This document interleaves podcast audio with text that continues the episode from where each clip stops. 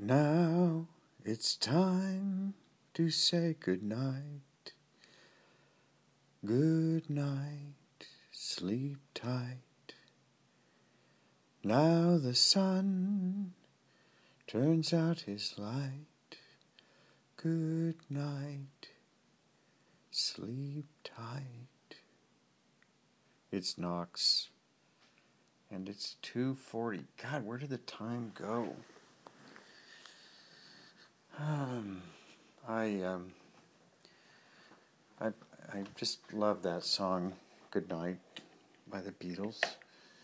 It was such a fitting end to the White Album, um,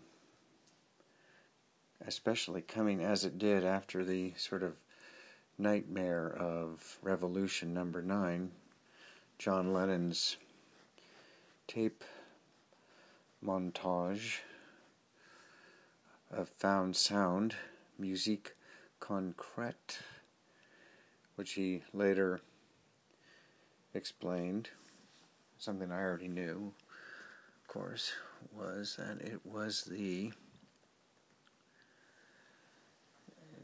uh, the collapse of, of civilization as perceived in the subconscious of uh, of an individual and uh, those were strange times.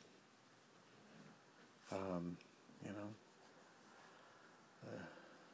the anti-war movement, the riots, the drugs. Uh, it was very scary. I think it scared the crap out of the uh, power structure. I mean, you know, that year, '68, they had to get they got rid of Robert Kennedy and Martin Luther King. Um, and uh, yeah, elected Nixon, the beginning of the end. So, um, really wasn't the beginning of the end, but uh, it was the acceleration of the coming of the end. So, but uh, yeah, so you know, uh, Revolution Number Nine was just this, an amazing historical document in the sense that it, Lennon summed up and surpassed most of uh, 20th uh, century avant-garde music in seven minutes or so. Uh,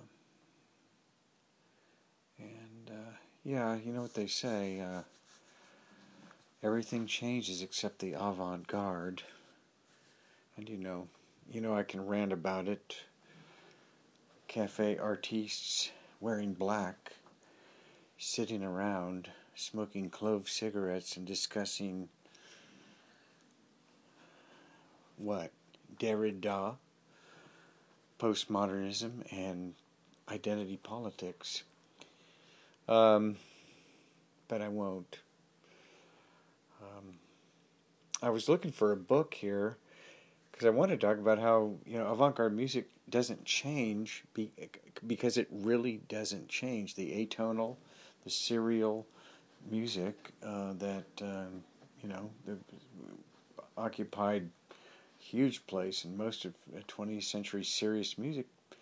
It all sounds the same because it is the same because our ears are physiologically unable to remember or register all the you know dissonant um, uh, intervals and harmonies. They all sound the same to us, and we our ears actually are structured in such a way to respond to octaves and fifths and thirds, and um, you know the components of normal you know uh, Western music as we know it. I mean, we actually cannot hear or remember that, that, that all that weird crap. So I mean, I know there are always people that want to get together and pretend like they like that music, but they don't.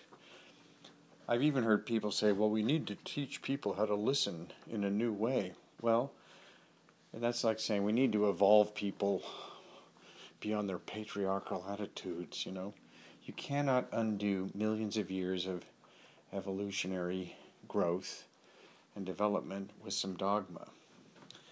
So long live the avant garde. This is Knox, over and out.